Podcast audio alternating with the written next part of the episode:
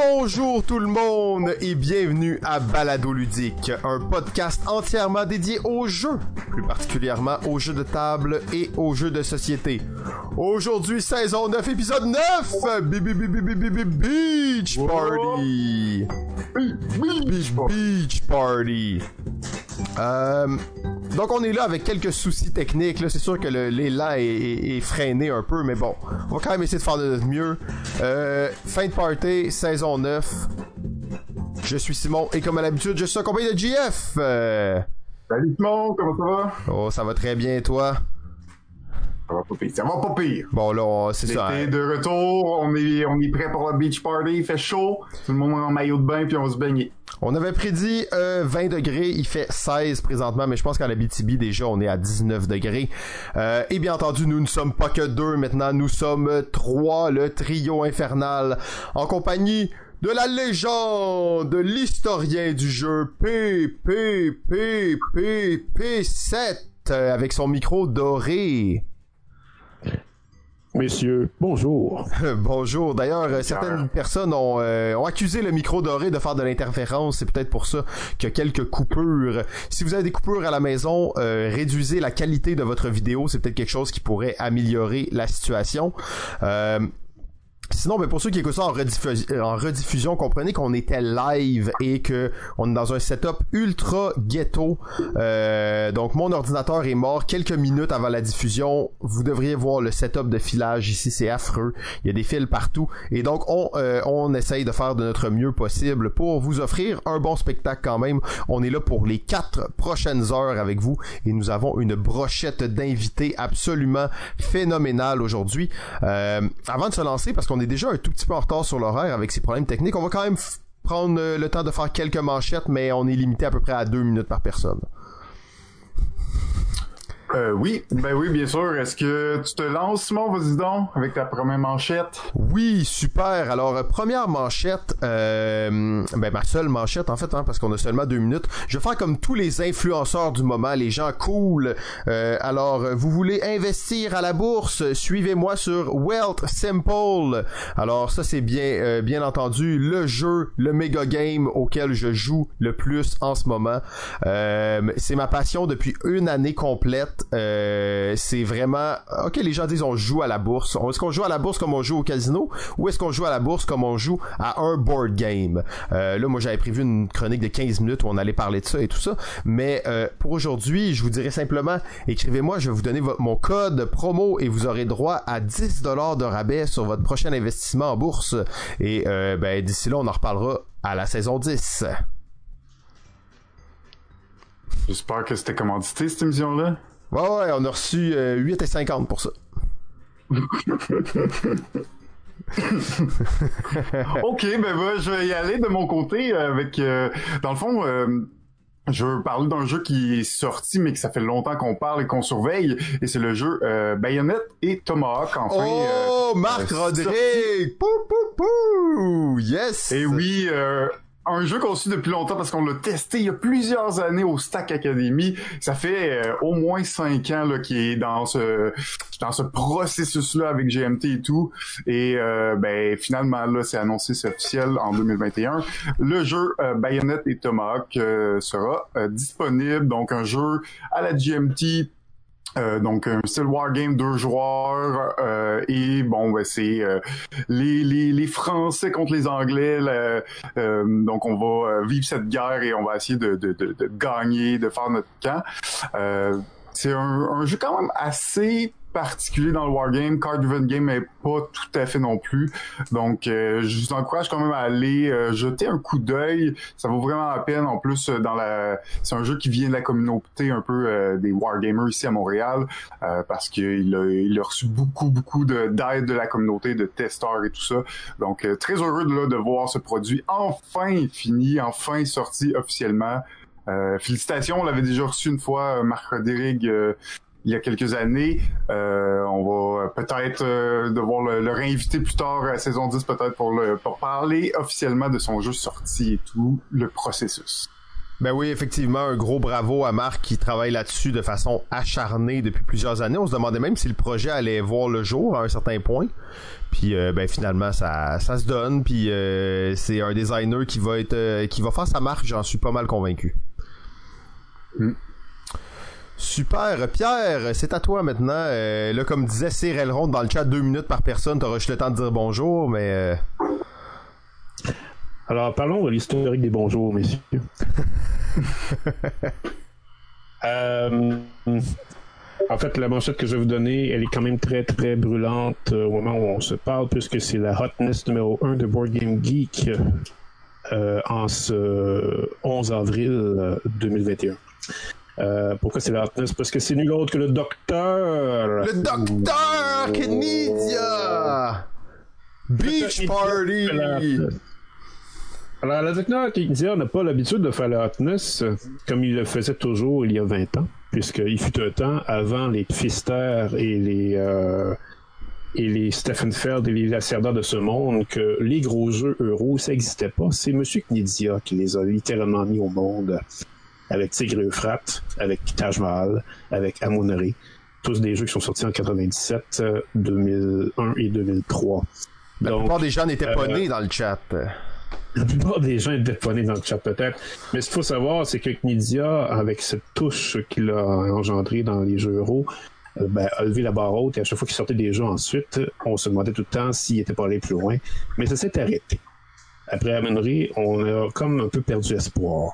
Il a quand même réussi à faire des succès, mais il n'a jamais vraiment réussi à refaire un gros jeu dans la veine de ceux qui l'avaient vraiment mis célèbre et qui ont finalement engendré des suivants.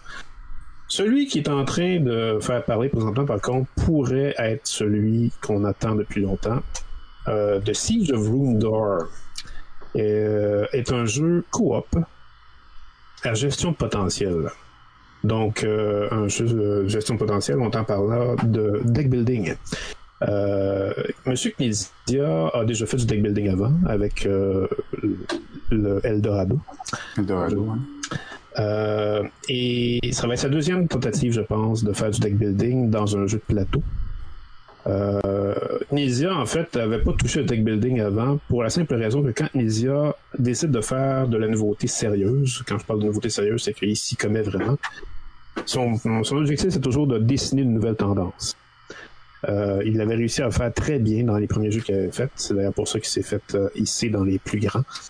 Euh, mais c'est devenu de plus en plus difficile depuis dix ans parce que les tendances euh, sont devenues de partout, les jeux se sont multipliés. Alors, quand M. Knizia a fait du deck building avec son Eldorado, il a quand même réussi à se distinguer.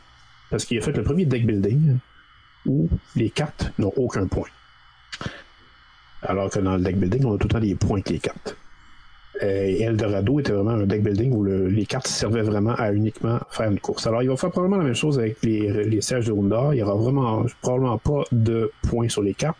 Et non seulement ça, mais le jeu coop en tant que tel est un jeu qui se déroule au Moyen-Âge, fantastique, avec des nains et euh, qui, soit, qui, qui sont joués pour les joueurs, qui doivent se défendre contre des orques, gobelins et trolls.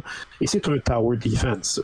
Tower Defense, comme vous connaissez, qui sont comme, euh, par exemple... Euh, Ghost Stories, qui est devenu euh, Lost Legion, et qui est euh, ensuite aussi Castle Panic. Donc, c'est des euh, Tower Defense.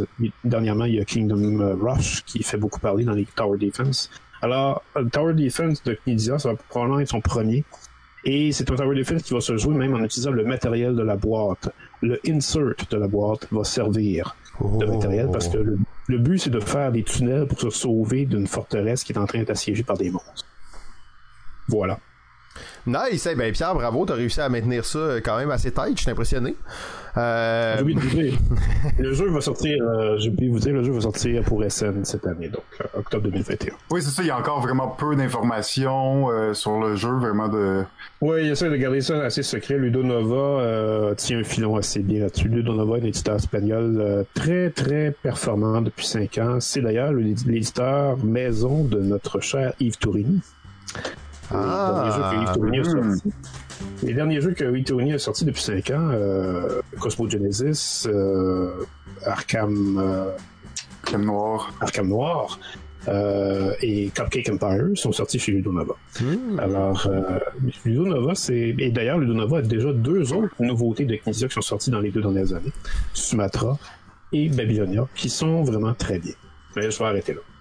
Ben, c'est bien correct. On aura le temps d'en reparler peut-être à la saison dix de Balado Ludique. D'ailleurs, pour jouer dans le chat, il y a beaucoup de gens qui parlent de la caverne de Pierre, qui n'est pas la caverne d'Alibaba dans laquelle il range ses jeux, mais l'endroit dans lequel il a passé le confinement. Oui, euh, alors il a, il a pas bougé de là. Fait que ceux qui écoutent ça en podcast, je vous conseille d'aller voir la vidéo. Vous allez voir mais justement le... Mais il y a quand même des jeux dans ma caverne ici, oui. Oui, ok. Il J F stream dans son bain, c'est excellent. Super. Ben le, faut bien streamer quelque part. De... L'avantage d'avoir la caméra ouais, là, hein? T'es relax, après t'es tout ratatiné, tout ça. Euh, bon, sans plus tarder, on va recevoir notre premier invité. On a genre un genre de jingle qui est le même jingle que Balado Ludique, hein, donc on va activer ça. Et on l'amène dans la room. Alors, notre premier invité, euh, nul autre que... Est-ce que je peux l'amener? Euh... Oh, oh, oh, oh. Notre premier invité, euh, le jeune prodige du Québec, euh, auteur euh, maintenant d'expérience, on peut plus dire si jeune, mais quand même, j'ai bien nommé Thomas Dagenet l'Espérance. Euh... Allô, allô. Oh, salut. Yes. Salut Thomas, content de t'avoir pour le Beach Party. Nice. Très content d'être là. Um, ouais, je, je voulais avoir comme une, une discussion euh, avec vous. Mais c'est une discussion que j'ai déjà eue avec toi, Simon. OK, OK, nice. Um, mais je me suis dit qu'on pourrait, qu'on pourrait reprendre, mais là, en plus, avec Pierre et, et Jean-François, j'espère que vous avez... pas déjà eu cette discussion à l'émission. Ah, ben c'est bon, de toute façon. Un, un repeat. euh, ben, donc, une discussion sur la, la place du virtuel euh, ah. dans les jeux de société du futur, mais plus spécifiquement dans la création de jeux de société. Ouais, okay. Je pense euh... pas qu'on en a tellement parlé, mais c'est un sujet... Euh... Sujet d'actualité. D'actualité. Ouais, c'est ça. Tabletop Simulator, Tabletopia, tout... tout... ces plateformes-là, c'est, c'est quoi la place que vous, vous voyez euh, dans les plateformes, dans le futur, suite euh, à la pandémie? Comment ça, va, ça risque d'affecter même le type de jeux qui vont être créés? Euh... Euh, je pense pas que ça va affecter le type de jeu qui va être créé. Euh, malgré le fait, c'est sûr que ça va être difficile de jouer sur ces plateformes-là à des jeux de bluff. euh, parce que les jeux de bluff ouais, ou tous les jeux d'ambiance ou tous les jeux d'ambiance oui euh, c'est sûr que ces plateformes-là sont beaucoup mieux faites, mieux conçues pour des jeux arithmétiques, euh, des jeux de gestion de ressources, mais euh, c'est indéniable que ça vient de bouleverser l'industrie. La preuve en est qu'Asmodée a acheté Board Game Arena. Euh, mm-hmm. Donc euh, c'est, c'est, c'est quand même euh, un changement majeur. Je dirais même que c'est un changement suffisamment majeur pour encore plus mettre les gens au fait des dernières nouveautés. Euh, il y a des nouveautés en fait que moi j'ai, j'ai joué des, avant qu'ils sortent sur le marché sur des, des plateformes virtuelles.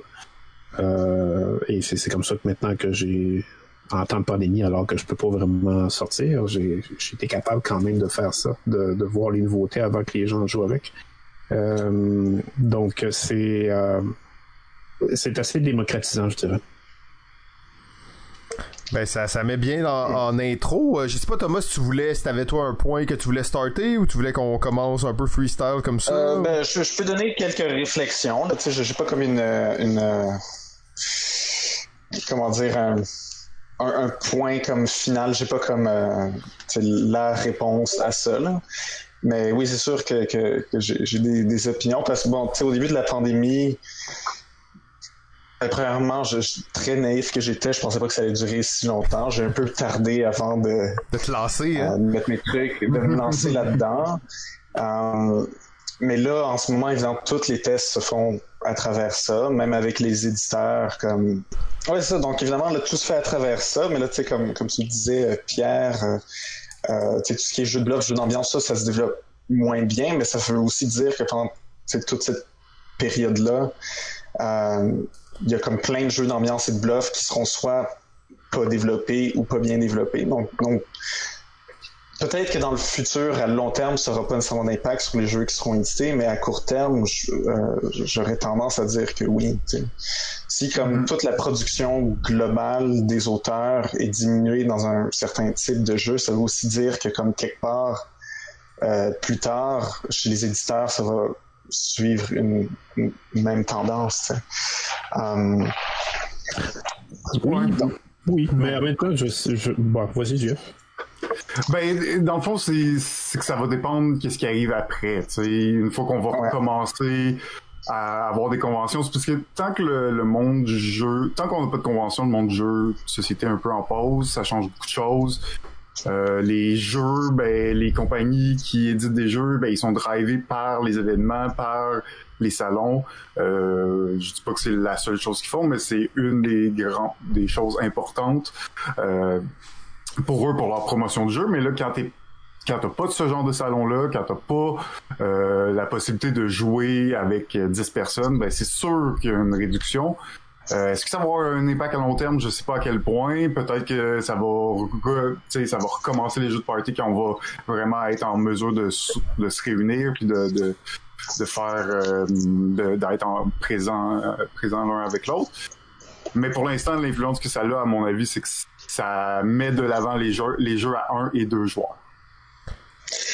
Oui, ça c'est sûr. Puis après, je pense aussi même en termes des jeux qui se vendent, c'est... Ben, puis ça c'est pas juste pour l'industrie du jeu de société, là, c'est pour plein d'autres industries, mais c'est beaucoup plus les titres, euh, les, les classiques, c'est beaucoup plus euh, les, les jeux qui viennent soit d'éditeurs qui ont déjà une réputation, qui ont ou des jeux avec des licences. Euh, tu sais, évidemment, si tu magasines sur Internet, t'as personne pour te conseiller des trucs un peu différents. L'algorithme des magasins Internet vont te proposer euh, toujours les mêmes choses. Ils vont te proposer les titres, les plus gros vendeurs. Les meilleurs vendeurs, ben ouais. Tout, euh, oui, c'est ça. Donc, puis, puis, puis ça, à tous les éditeurs à qui j'ai parlé, euh, ça se remarque. Ce qui se vend en ce moment, c'est ce qui, ce qui marchait bien marche encore mieux. Ce qui marchait moyen marche beaucoup moins bien. Donc, donc ça concentre mmh. l'argent vers certains titres. Donc, c'est aussi très dommageable pour le, disons, une diversité de, euh, au niveau de, des sorties de jeu. Euh, puis, j'avais aussi une, disons, peut-être une réflexion, puis là, vous pourrez comme, dire ce que vous pensez de, de ça, mais même par rapport à la création de jeu, j'ai, j'ai toujours un peu cette idée quand, quand je trouvais Tabletop Simulator, tout ça, puis on crée une affaire, puis on le teste. Euh, tu sais, si on fait des jeux de société, c'est quand même ultimement pour avoir cette expérience du jeu physique, pour avoir cette expérience en touchant. Et là, euh, tu sais, je fais un jeu physique, un jeu de société, mais sur Tabletop Simulator, est-ce que je suis en train de faire un mauvais jeu vidéo? Euh, mm. Puis par mauvais jeu vidéo, je veux dire, dans le fond, c'est comme un jeu vidéo qui n'a pas été, qui est pas bien réalisé, tu sais, euh, un peu, euh, pas, pas, pas évidemment que la mécanique peut être mauvaise ou bonne, mais mais on est en train d'avoir des expériences de, de jeux vidéo euh, au final. Euh... Oui, effectivement. Ben c'est, c'est toute une réflexion. Là. Moi, j'ai noté quelques points. Je pourrais pas toutes les, euh, les tacler rapidement comme ça. Euh, je vais aller plus du côté de la création de jeu. Là. Justement, c'était comme la première question initiale. Euh, c'est sûr ouais. que ça va, ça va affecter le, le développement des jeux. Euh, à, on, c'est dur de voir à quel point. Justement, je pense que les gens qui aimaient déjà faire des jeux physiques vont revenir rapidement à ça. Euh, mais une chose qui m'a vraiment frappé, c'est la rapidité à laquelle on peut sortir un prototype et le tester avec des gens de partout dans le monde. Ce qui était vraiment pas possible d'être fait avant. Euh, là, je veux pas dire comme c'est positif, c'est négatif. Il y a des points positifs, il y a des points négatifs. Pour moi, ça, c'est le point positif. Là. Avant la pandémie, là, comme six mois avant la pandémie, je m'étais full equip en matériel de prototypage. J'avais du carton, du foam core, de la bonne colle, une nouvelle imprimante, des trucs pour faire les coins ronds, des punches d'un, d'un pouce. J'avais tout ce qu'il fallait. Ce matériel-là n'est pas sorti depuis le mois de mars l'année passée. C'est un peu triste, là, mais j'y ai pas touché une fois. Par contre, je me rends compte à quel point tu peux vite sortir un prototype, le tester et le tester avec des gens d'un peu partout. Si ton, ton groupe de testeurs il est pas nécessairement toujours disponible, il est pas nécessairement toujours proche de toi, mais le fait de pouvoir tester avec quelqu'un en Abitibi en dix minutes, c'est vraiment intéressant. Euh, par contre, un point... Oui, de... mais est-ce ouais. que le jeu que t'es en train de tester, c'est le jeu que t'es, t'es ouais, ben... en train vraiment de créer? Ça, c'est, c'est l'autre c'est question. Parce que là, tu disais, tu sais, est-ce qu'on est en train de faire un jeu, mauvais jeu vidéo? Je, je sais pas exactement cette réponse-là, mais au-delà de ça, c'est que ça se peut que ton jeu tu sais, il va, il va jamais sortir sans que quelqu'un l'ait testé physiquement, mais peut-être qu'à un moment donné, tu vas le tester phys- physiquement, puis tu vas te rendre compte, oh merde, si ça se joue vraiment pas comme je pensais, puis là, manipuler les cartes ici, ça marche vraiment pas bien, puis telle affaire comme ça, fait que tu vas comme pogner des mauvais, pas des mauvais plis, mais c'est vrai que ton jeu n'aura pas été testé dans le physique, puis ça, c'est, c'est essentiel à un certain point qu'il le soit. Euh, je pense que oui, c'est, c'est un peu le, le, le danger de se dire, est-ce qu'un jeu, il faut falloir qu'il soit testé physiquement, parce que des fois, tu, il y a comme des fausses illusions qui peuvent se créer dans le virtuel. Euh, après, la façon dont Tabletop Simulator est fait, t'as quand même un côté réalité virtuelle que tu peux filer quand même le jeu, comment il va se passer par la suite, contrairement à des, des sites comme mettons Board Game Arena. Euh, anecdote, après ça je, je repasse la parole, mais on a fait le party de Noël, euh, notre party de Noël de groupe de testeurs sur Tabletop Simulator, ok?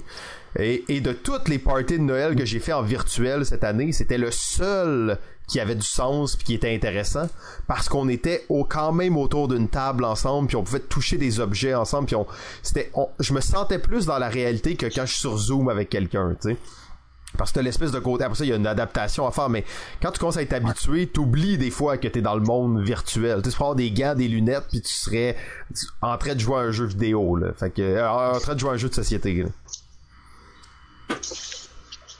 Puis euh, je sais pas si c'est parce que moi je trouve que c'est un, le problème est un peu inverse, c'est-à-dire que c'est dur de créer un jeu euh, quand ta façon de le tester c'est sur Tabletop Simulator, surtout quand tu veux créer un jeu de cartes ou un jeu. C'est qu'il y a, à mon avis, je trouve qu'il y a des jeux sur Tabletop Simulator qui se jouent bien en virtuel puis d'autres qui se jouent vraiment pas bien. Euh, l'exemple, c'est de quand il y a beaucoup d'informations en même temps, qu'il faut que tu regardes tes cartes, le plateau, d'autres éléments. C'est vraiment horrible pour moi. Puis c'est des jeux que généralement, ils, j'adore ça. Puis c'est vraiment simple à faire, à jouer en vrai. Sauf qu'en virtuel, c'est l'enfer.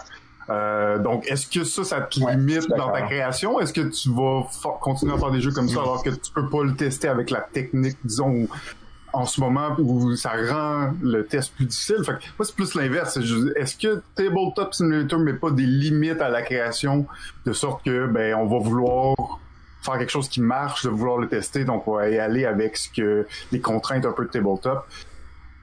Je, je sais pas. Je, moi, moi, moi, j'ai l'impression que oui. Donc, ouais. Ce jeu-là s'adapte pas bien sur Tabletop Simulator, fait que je le ferai pas, je vais en tester un fait autre bien. À la place. Ouais. Euh, Faire des roll and write, plus facile. Ouais, je crois que, les, que l'outil de crayon, il est pas si simple, mais euh, c'est vrai que ça, ça marche bien. Mais c'est sûr que ça peut influencer, mais un peu comme toutes les contraintes vont influencer les jeux que tu vas faire. T'sais, si ton groupe, oui. En temps de pandémie, les, les gens qui testent pas sur Tabletop Simulator, ils font des jeux à deux ou solo, parce que c'est un peu seulement ce qu'ils peuvent tester, tu sais.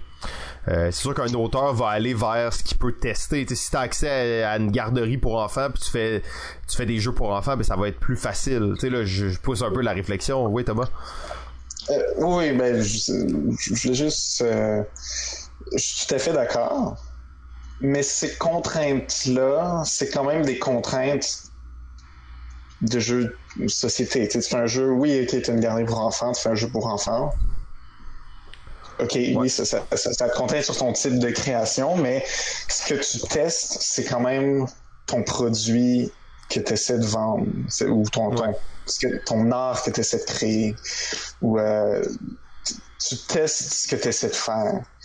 Il um, y a quand même, je pense, une différence entre la création par le virtuel pour, quelque, pour le virtuel et pour quelque chose qui n'est pas supposé euh, l'être. Là, là, prends pas une très bonne analogie, là, mais mettons que tu donnes des cours de peinture à quelqu'un puis tu les fais dans Photoshop. Oui, mais non. Quand tu vas arriver avec la peinture à l'huile, tu vas voir que ça ben, sera pas la même ça. chose. Il y aura des trucs que tu vas pouvoir transposer, tu sais, c'est quand même un art visuel, puis il y a plein de choses qui vont le, marcher. Le, mé- le médium est différent, hein, donc. Mais c'est la, pas le même médium. T'es quand même, genre, je te donne des cours de peinture à l'huile sur Photoshop. C'est quand même un peu ça, j'ai l'impression. Ben c'est un, c'est un, une belle une belle analogie, effectivement. La, là, après, ça, ça amène toute la question, qu'est-ce qui est un jeu de société, tu sais? Euh, puis je veux pas qu'on tombe trop dans l'analyse des jeux, même virtuels, parce que dans le chat, on a parlé, mettons, d'Onirim, tous les jeux qui sont sur application, tu sais. Est-ce que c'est encore un jeu de société ou ça l'est mm-hmm. plus? Euh, c'est, c'est, c'est ça la question, quand même. Mais, la, mais ma question, c'est Jackbox Party, tu sais.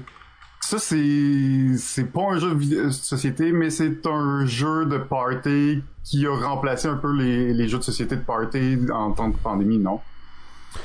Oui, effectivement, mais là, ça, c'est comme l'exemple, justement, de... C'est pas un mauvais jeu de, de vidéo. T'sais, c'est pas un mauvais jeu vidéo, c'est pas un mauvais jeu de société. C'est un jeu, on pourrait pratiquement dire, hybride, là. T'sais, tu joues, c'est du local, du gaming local, mais assisté par ordinateur. Fait que, t'sais, pour moi, c'est quand même clair. Mais, tu sais, mettons qu'on joue, justement, à... je sais pas, à un jeu sur Tabletop Simulator. Mais là, est-ce qu'on est en train de jouer à un jeu vidéo ou, comme dit Thomas, un mauvais jeu vidéo, ou on est en train de jouer à un jeu de société sur une plateforme virtuelle? Quand on joue sur Board Game Arena, puis que je joue, mettons, à Innovation ou à Season, est-ce que je suis en train de jouer vraiment à Innovation ou à Season ou pas vraiment? C'est, c'est une question intéressante, là, que je, qui est un peu peut-être large, là, à répondre, là. Euh, mais je... je ça... Ouais, surtout qu'il nous reste juste deux minutes, fait que euh, il faudrait euh, faire un overview déjà. Peut-être Pierre... Euh, ouais, Pierre, euh, dire... ouais, Pierre, qu'est-ce que tu penses?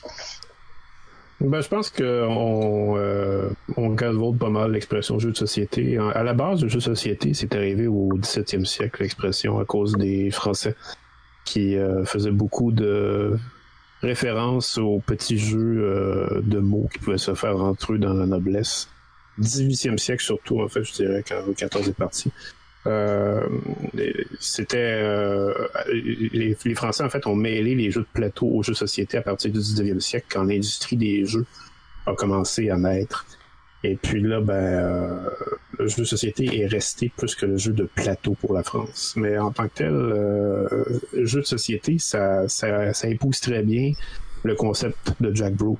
C'est euh, Jack Brew, dans le fond, c'est ce que les Français faisaient au dix-huitième siècle euh, parmi euh, les nobles, mais avec un format de notre temps, dans le fond, et avec une démocratisation aussi, parce que bon, les, les gens maintenant sont, ont plus accès à ce que les nobles avaient accès il y a trois cents ans.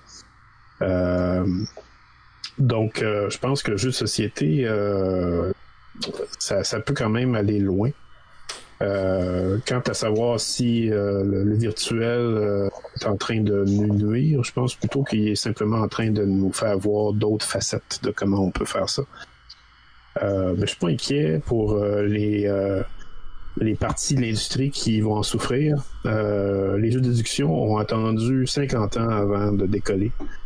Euh, et là, c'est, c'est la folie furieuse à cause des Chinois puis leur escape room qui nous ont propagé ça à travers le monde.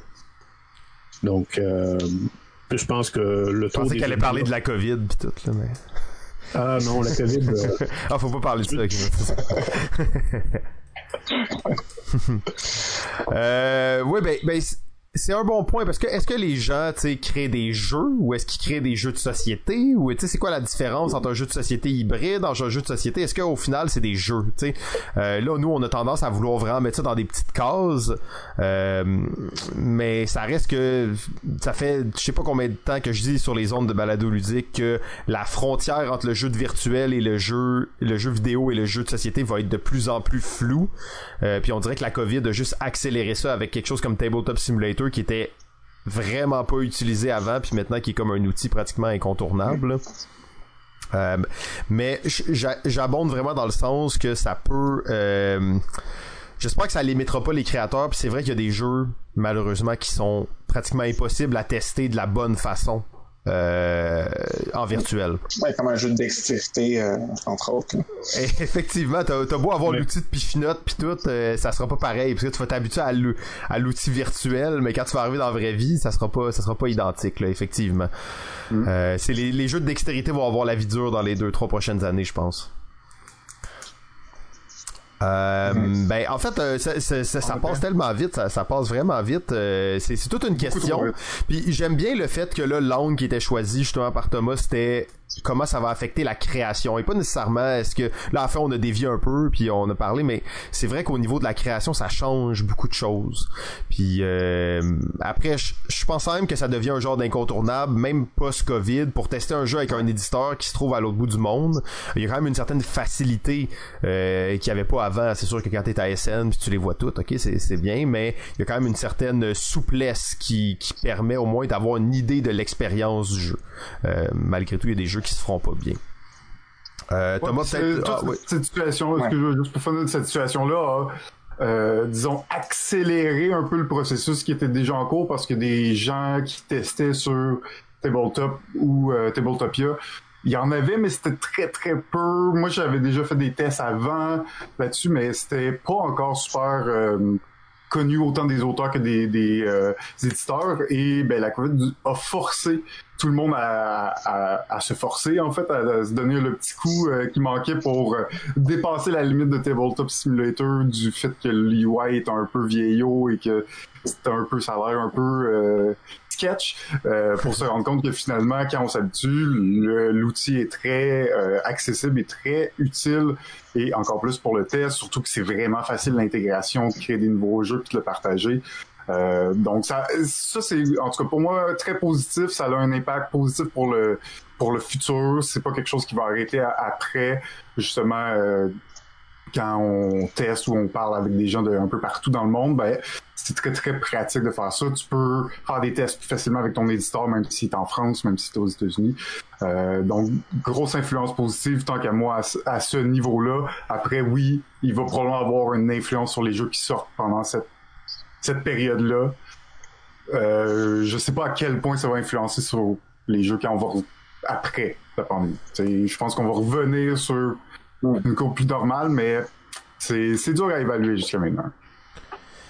Parfait, ben Thomas, peut-être une petite conclusion là-dessus. Euh, ça t'a-tu, c'est quoi ta réflexion euh, maintenant euh, après cette conversation? Euh, c'est quoi ta, c'est quoi la réponse? Je, je, je, je... La bonne réponse, c'est A. quarante-deux. Tu sais, c'est quarante-deux, ouais.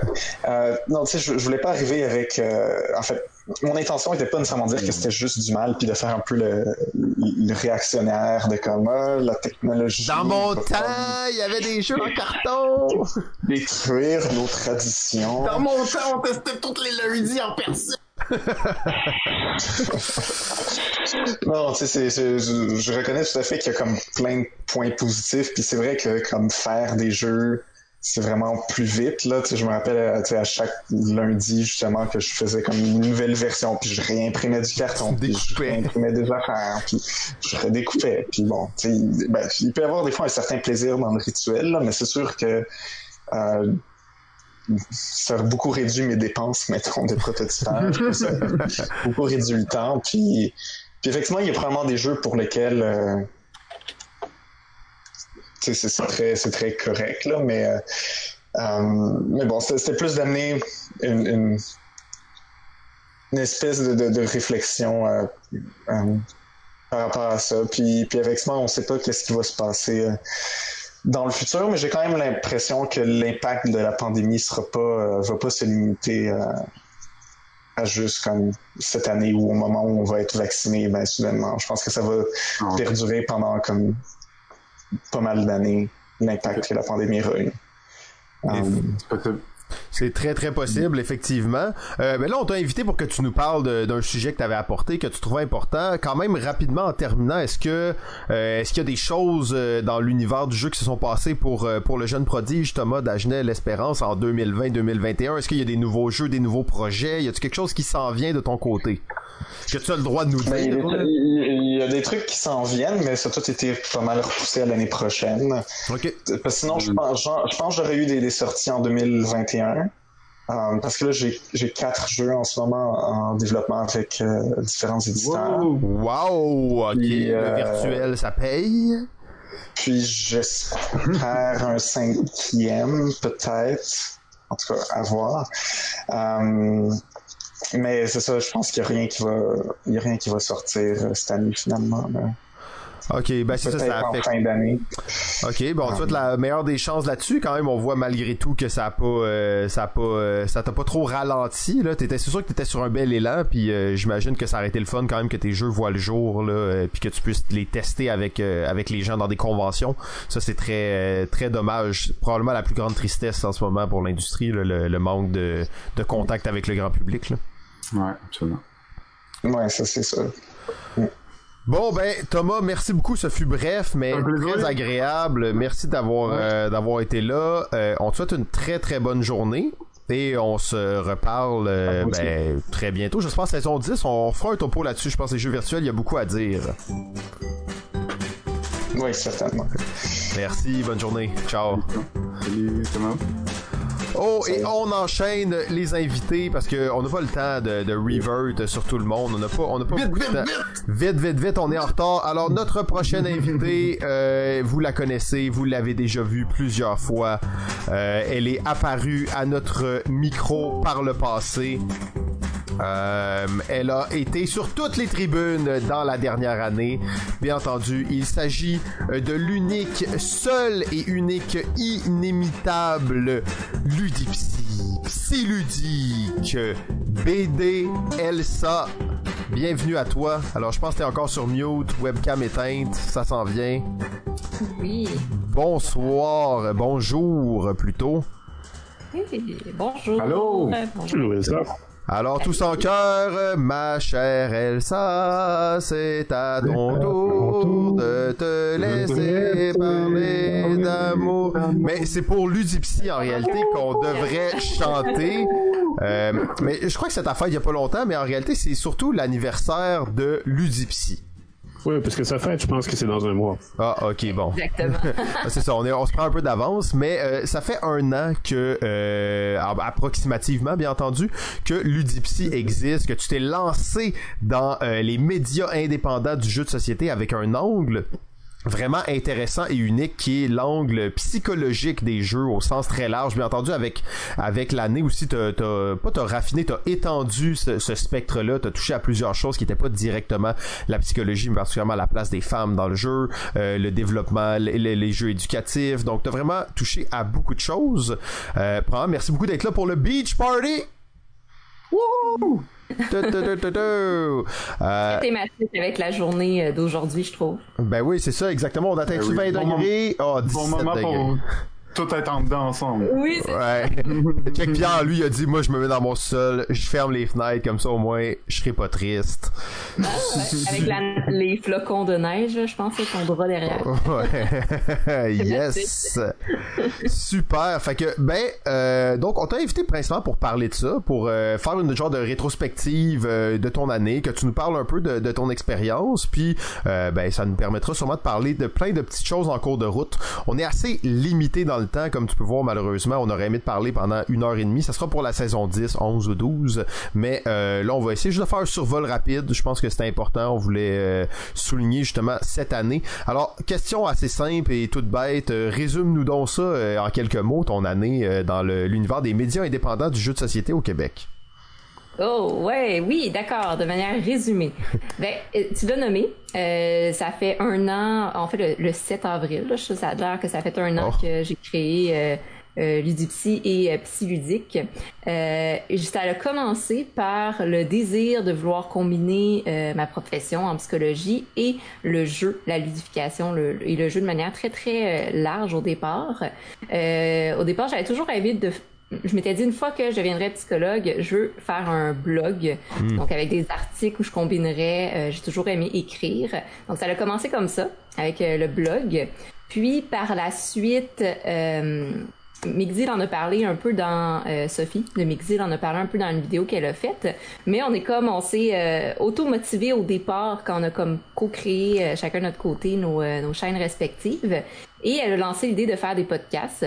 Euh, je connaissais vraiment rien à ça, donc je suis partie vraiment de zéro. J'ai, euh, j'étais là avec mon petit matériel au départ. Euh, on cherchait des plateformes euh, gratuites pour faire euh, euh, hoster, euh, qu'on a euh, hébergé euh, nos podcasts. Euh, donc ça l'a tra- s'est transformé en podcast collaboratif. Euh, notamment, j'ai commencé beaucoup avec euh, David, le professeur Board Game, qui est un super mentor qui Ah oui. Il nous a coachés, qui nous a guidés, ça, il nous a vraiment beaucoup aidé, donc euh, merci David. Tu fais bien euh... de le mentionner. D'ailleurs, David, à chaque fois qu'il y a quelqu'un de nouveau qui arrive dans le, les médias indépendants du jeu de société québécois, il... c'est toujours un des premiers à aller à leur rencontre. D'ailleurs, c'est le premier qui était venu à notre rencontre aussi. Fait que, effectivement, un beau cœur pour David. Merci beaucoup. Il est vraiment génial. Puis, euh, par la suite, ça a évolué. J'étais comme, OK, j'aimerais ça faire euh, différentes sortes de contenus. J'ai toujours aimé aussi la, l'aspect un peu plus jour, journalistique, euh, autant au niveau des articles que des entrevues. Donc, euh, je me suis orientée vers ça. Donc là, j'ai la chaîne YouTube aussi de Ludipsy où euh, je suis principalement active en ce moment là-dessus, combinée avec les podcasts et les articles. Mais euh, j'adore faire des séries. qu'est-ce que je trouve très intéressant avec le, le profil de créatrice de contenu, euh, c'est que tu peux vraiment laisser aller ton imagination et t'as pas nécessairement de limite, entre guillemets. Donc, euh, quand j'ai une idée de série, je la pars, notamment la place des femmes est plus dans le domaine du jeu que, que j'ai parti. Je suis rendue à la saison deux, ça continue. Euh, fin avril, je vais partir la série euh, Jeux de rôle en bref. Donc, j'ai fait des entrevues au cours des derniers mois avec des rôlistes, des meneurs et des meneuses de jeux et des créatrices, créateurs de jeux de rôle qui vont, ça va être des courtes capsules où est-ce qu'ils vont nous présenter leurs jeux de rôle puis d'expliquer c'est quoi les différents systèmes qui peuvent exister. Parce qu'il y a pas juste Donjon Dragon, qui c'est, c'est, c'est l'élément central très connu, mais il y a toutes sortes de différents systèmes de jeux de rôle. Donc, il y a ça qui va partir euh, en avril. Puis, euh, sinon, euh, en ce moment aussi, je, je collabore pour faire des, des analyses euh, de jeux de société, plus enfants, famille, euh, que je décortique et que j'essaie de, euh, de d'associer avec le développement cognitif. J'ai notamment euh, parlé avec Annick Pelletier, qui est euh, orthopédagogue, ouais, mais qui est qui est très connue. Puis euh, c'est super intéressant. Je vais faire la formation que, qu'elle offre pour justement comme peaufiner mes connaissances sur l'analyse des jeux puis leur intégration dans l'intervention. Donc c'est vraiment euh, c'est une combinaison de tout ça, là. C'est vraiment autant pour perfectionner ma, ma propre profession en psychologie, pour intégrer vraiment plus le jeu dans le domaine de la, psycho, euh, de la psychologie puis de l'intervention, mais aussi partager des connaissances, faire des... J'adore le travail collaboratif comme on est en train de faire aujourd'hui. Euh, je trouve que les échanges entre créateurs de contenu, joueurs, joueuses, youtubeurs, et cetera euh, sont super intéressants puis c'est extrêmement enrichissant. Euh, donc, euh, il y a ça que j'aime beaucoup faire. Euh, et des entrevues aussi avec des créateurs de, de jeux de société, ça j'adore ça. Euh, vous m'inspirez énormément. Ouais, ben d'ailleurs t'es très actif sur le groupe euh, Création de jeux de société Québec là. Souvent on voit tes, tes ouais. commentaires qui sont là, fait que ça c'est c'est vraiment très très bien aussi. En fait, faut dire que t'es pas mal active à toutes les places où on peut trouver du jeu de société au Québec. Euh, un peu tous les groupes, t'es là, tu dis justement multidisciplinaire, écriture, vidéo, euh, audio, ben podcast. Donc euh, vraiment Vraiment, t'es, euh, t'es arrivé dans, dans, dans le truc et t'étais pas là pour niaiser. Le fait probablement que ça, ça rejoint ta profession de base, j'imagine que s'il y a une espèce de synergie qui se crée là-dedans. Puis là, tu sais, justement, tu rencontres des gens comme euh, Annick Pelletier. Fait que là, ça vient vraiment comme un, des vases qui se transversent l'un dans l'autre, là. Oui, ben au départ, j'orientais ça très vers l'intervention. Je me suis rendu compte qu'il y avait vraiment très, très, très peu d'intervenants en santé mentale euh, qui intégraient le jeu. Euh, que ce soit jeux vidéo, jeux de société, jeux de rôle. Donc, euh, j'ai fait comme, hmm, je vais pas aller loin si je m'en vais dans cette directive.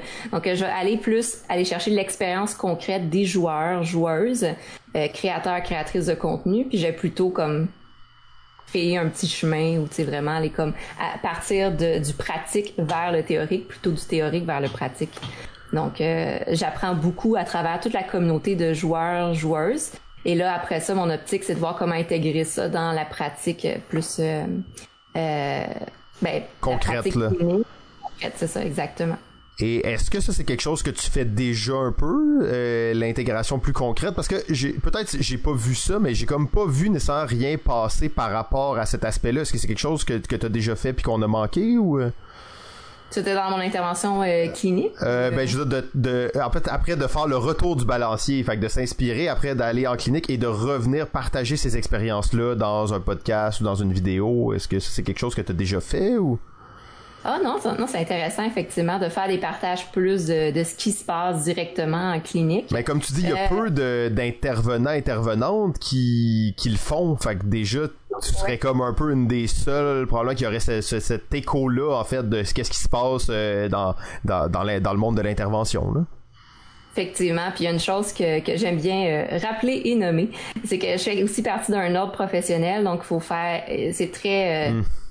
Euh, délicat comme situation aussi quand on fait, on part de, des expériences cliniques vers le, le contenu médiatique, de faire attention de, il faut pas qu'une personne qui écoute ça puisse reconnaître ou s'identifier. Mmh. Donc c'est, c'est plus délicat de l'autre sens.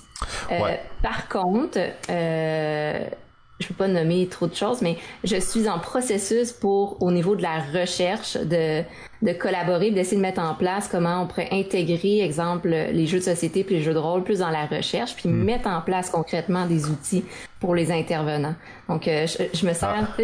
tout ce qu'on discute, tout ce que les joueurs communiquent, tout ce que les joueurs... Je, euh, ça mijote ici, puis c'est en train de se mettre en place, mais plus dans une, une perspective euh, euh, théorique, scientifique. Scientifique, ouais. Mais, l'optique à long terme, c'est de créer des outils concrets pour les intervenants. Donc ça, j'ai, j'ai vraiment ah. hâte. C'est un projet qui se construit en ce moment. Ah, ben ça, c'est très cool. Puis d'ailleurs, je pense qu'à Montréal et au Québec en général, on a quand même une belle communauté scientifique là, par rapport euh, aux jeux. On le voit d'ailleurs à Montréal Joue chaque année là, dans la journée de réflexion. J'imagine que bientôt, tu vas être invité à parler durant ces journées-là. Donc euh, l'année prochaine, peut-être. Là. Euh, ben je sais que pour Montréal Joue, j'ai organisé plusieurs entrevues avec des, des experts puis des, euh, des professionnels euh, pour Montréal Joue cette année. Ben oui. Mais, euh, ouais, d'ailleurs, on a vu ça rouler là, des vidéos de Ludipsy chaque jour euh, pendant Montréal Joue. Comment c'était ouais. C'était intense. C'était intense. J'étais épuisée par la suite. Ben, ben, euh, avec Margot justement, on a fait une série puis ça l'a demandé de la préparation. C'était euh, du cardio. Ah ben c'est clair que tout cet effort-là, les gens le, le réalisent pas des fois, puis on va peut-être aller un peu plus dans le côté justement derrière euh, les, la caméra si on veut, tu sais, c'est mm-hmm. énormément de travail, monter des séries, monter des capsules, faire le montage, faire l'enregistrement, la préparation, tout ça. Euh, comment t'arrives à, à jongler avec tout ça en fait? Eh, hey, très bonne question. Alors, c'est là que je vais apporter un petit concept de, de, de santé mentale et de bien-être, les piliers de vie. Euh... Faut voir un peu notre vie comme une maison sur pilotis. Je sais pas si vous avez déjà vu ça, c'est beau à voir. Il y a comme différents piliers qui font en sorte que la maison se maintienne et qu'elle est solide. Ces piliers-là, ça peut être, exemple, le pilier de la famille. Famille incluant euh, famille proche, éloignée, relations de couple. Tout ce qui est l'aspect travail, école. Tout ce qui est l'aspect euh, social, donc euh, les relations interpersonnelles, les loisirs et le temps personnel qu'on oublie souvent. Alors, pour que notre vie soit quand même équilibrée, il faut qu'on investisse du temps et de l'énergie d'à peu près de manière équilibrée dans ces piliers-là. Ce qui se passe quand on met juste du temps, du temps et de l'énergie dans un seul pilier, il y a un énorme déséquilibre et voilà, et là, ça part au vent. Donc, j'essaie toujours de garder cette image-là en tête dans ma vie, puis euh, ben, souvent, en fait, le, le plus souvent possible, le matin, exemple, quand je me réveille, je me dis, OK, ça ressemble à quoi en ce moment? Est-ce que je sens que j'ai des piliers qui sont vraiment déséquilibrés? En ce moment, exemple, c'est sûr, le social puis les loisirs sont plus déséquilibrés. Euh, moi, je suis quelqu'un qui aime beaucoup les sports. Je, je faisais de l'escalade. J'en fais plus. Puis oh ça, non, ça, dis-moi pas ça. L'escalade, oh, c'est la plus grande tristesse en ce moment. Donc, on a des petits deuils à faire, mais j'essaie toujours d'investir et de trouver un équilibre. Ça m'est arrivé après Montréal Joue, j'étais vraiment trop dans euh, Ludipsy, fait que j'ai dû genre un déséquilibre intense. Donc j'ai essayé de réinvestir du temps dans ma famille, euh, de réinvestir du temps personnel. J'étais épuisée, j'avais juste le goût de me m'isoler puis de, d'être dans ma cave, euh, puis de passer du temps, exemple dans des, des loisirs, mais plus euh, euh, en dehors de l'écran, de la télévision. Euh, donc, euh, je garde toujours en tête cette image-là, c'est ce qui me permet de, le plus possible de m'orienter euh, quand je sens que je suis déséquilibrée, que je commence à être fatiguée, épuisée, et cetera. Donc, euh, j'essaie toujours de fonctionner comme ça. C'est une petite image que j'aime bien partager. Très bon truc. Donc, mm-hmm. Cette maison-là. Juste. Donc, en gros, c'est ça qui m'aide. Excuse-moi. Non, non, non, vas-y, vas-y, tu voulais continuer. Euh, en gros, c'est ça qui m'aide. Euh, puis, euh, donc, c'est l'équilibre. Puis euh, je suis quelqu'un qui aime beaucoup s'entraîner, donc euh, je m'entraîne, j'essaie de d'aller dehors beaucoup ces temps-ci, puis de bien sûr diversifier mes intérêts. Ça veut dire j'adore Ludipsy, je passe beaucoup de temps parce que ça me valorise énormément, puis je suis je suis fière, satisfaite de ça. Mais euh, je sais je suis quelqu'un qui, qui à la base qui aime pas tant être devant assis devant un ordi, donc euh, j'essaie tous les jours de bouger, m'entraîner, marcher ou autre pour équilibrer là. En fait, je me demandais euh, est-ce que Est-ce que la pandémie a, a changé un peu la vision que tu avais? Est-ce que c'est à cause de la pandémie que tu as parti ça? Est-ce que ça, ça a eu une certaine influence sur comment ça s'est développé? Euh, j'imagine que oui. Oui, oui, c'est une très bonne question. Ben parce que à la base, c'est la, la pandémie qui a fait en sorte que j'ai eu le temps pour partir le projet. Okay. Donc, euh, euh, ça, ça va être ça va peut-être paraître un peu étrange euh, dit comme ça, mais en avril l'année dernière, au début de la pandémie, il y a eu vraiment une baisse des demandes. Euh, parce que je travaille comme psychologue clinique, donc euh, travailleur autonome. Il y a une baisse des demandes. Euh, je pense que c'est à, à cause d'aspects financiers, puis que les gens savaient pas trop quoi, étaient un peu mal à l'aise aussi. Donc, euh, euh, j'ai eu plus de temps libre, euh, parce que j'avais moins de, de clientèle. Et c'est un projet Ludipsy, pas Ludipsy en tant que tel, mais de travailler dans le domaine du jeu euh, que j'ai développé durant ma maîtrise en communication internationale. Euh, j'avais Maud Bonenfant comme professeure, puis elle m'a inspirée, elle est euh, très inspirante comme personne. Euh, et là, c'est ça, bref, j'ai eu le temps, en fait. Donc, euh, j'avais du temps libre et euh, je suis quelqu'un qui a de la difficulté à ne rien faire. Donc, euh, j'avais du temps, j'avais de l'énergie, puis j'ai décidé de créer un blog du jour au lendemain, bang, et euh, c'est là que c'est parti. Décision impulsive, donc, euh... des fois, c'est la bonne chose. Hein? Et voilà. Donc, ça a une euh... grosse influence, finalement, la pandémie. Hein? Il y a du positif. Oui, tout à fait. Exactement. Puis, mine de rien, pour moi, la pandémie, euh, euh, pas, pas la pandémie, mais Ludipsy, dans la pandémie, m'a permis d'aller répondre à ce besoin-là, le pilier social et loisirs. Donc, ça m'a permis vraiment de me rapprocher ouais. de, de mes loisirs plus inactifs physiquement, on va le dire ainsi, que gamer, jouer aux jeux vidéo, jeux de société, jeux de rôle aussi, que j'ai fait beaucoup. Euh, puis, ça m'a permis beaucoup de socialiser. J'ai jamais autant parlé et rencontré de nouvelles personnes que depuis un an avec, euh, avec Ludipsy. Ouais, ben ça, tu, tu l'exprimes comme ça. Je pense que c'est assez paradoxal, mais effectivement, euh, la ouais, communauté, euh, il y a eu beaucoup de, de, de liens qui se sont tissés entre différents, différentes personnes qui se connaissaient pas nécessairement avant, puis qui habitaient loin ou qui avaient peu d'occasion. Puis avant, faire des rencontres virtuelles, c'était pas nécessairement si cool, tu sais. Maintenant, t'es obligé, mais je pense qu'il y a quelque chose qui va rester aussi de ça, de se rappeler qu'on peut connecter quand même à ce niveau-là assez facilement, là. Oui, puis je trouve ça particulièrement intéressant euh, parce que justement, ça permet de connecter avec des gens que tu vas pas peut-être pas rencontrer en personne. Bon, mis à part peut-être dans les festivals et autres, mais en ce moment, il y a plein de personnes que, qui habitent très très loin avec qui je communique. En, en ce moment, j'ai beaucoup de, de collaborations avec des personnes en Europe que peut-être je n'ai jamais rencontrées en personne, mais que là, ça permet de, de faire des belles collaborations, là. Ouais, ben c'est un effectivement ça ça, ça crée une ça rapproche les gens étonnamment là, mais bon, euh, mm-hmm. ça, c'est, ça sera à, à discuter en détail. Euh, bon, t'as fait plein de choses, euh, plein de dossiers, plein de trucs, t'en as nommé plein. Peux-tu nous en nommer un là, particulièrement qui t'a comme euh, pas chamboulé, mais tu sais que t'étais vraiment t'as, t'as découvert quelque chose, t'étais vraiment tu t'attendais pas à ça. Qu'est-ce qui une espèce de de, de un, un dossier clé là dans dans ton programme, on va dire. Oh wow, c'est une bonne question. Mon Dieu. À, à chaque fois que je termine une entrevue avec quelqu'un, je suis comme wow, c'est tellement intéressant, j'aurais aimé que ça dure plus longtemps. Euh, à, à chaque fois, je suis comme oh, veux-tu devenir mon ami? Dans ce sens que j'adore, j'adore les gens avec qui je collabore, je suis comme mon Dieu, ils sont tellement intéressants. En fait, je vais pas du tout répondre à ta question, mais euh... je, je le vois là, je, je, je commence à comprendre. Ce que je, mais mais mais sinon, mais non, ben les entrevues en général. Bref, je me suis rendu compte que j'aimais interviewer les gens, les mettre de l'avant, leur poser des questions, leur permettre de s'exprimer. Euh, c'est un beau moment de valorisation aussi de tout le parcours des gens. J'ai, j'ai parlé tellement avec différentes personnes juste avant notre le le, le, le podcast. Euh, je fais, j'ai fait une entrevue avec une personne.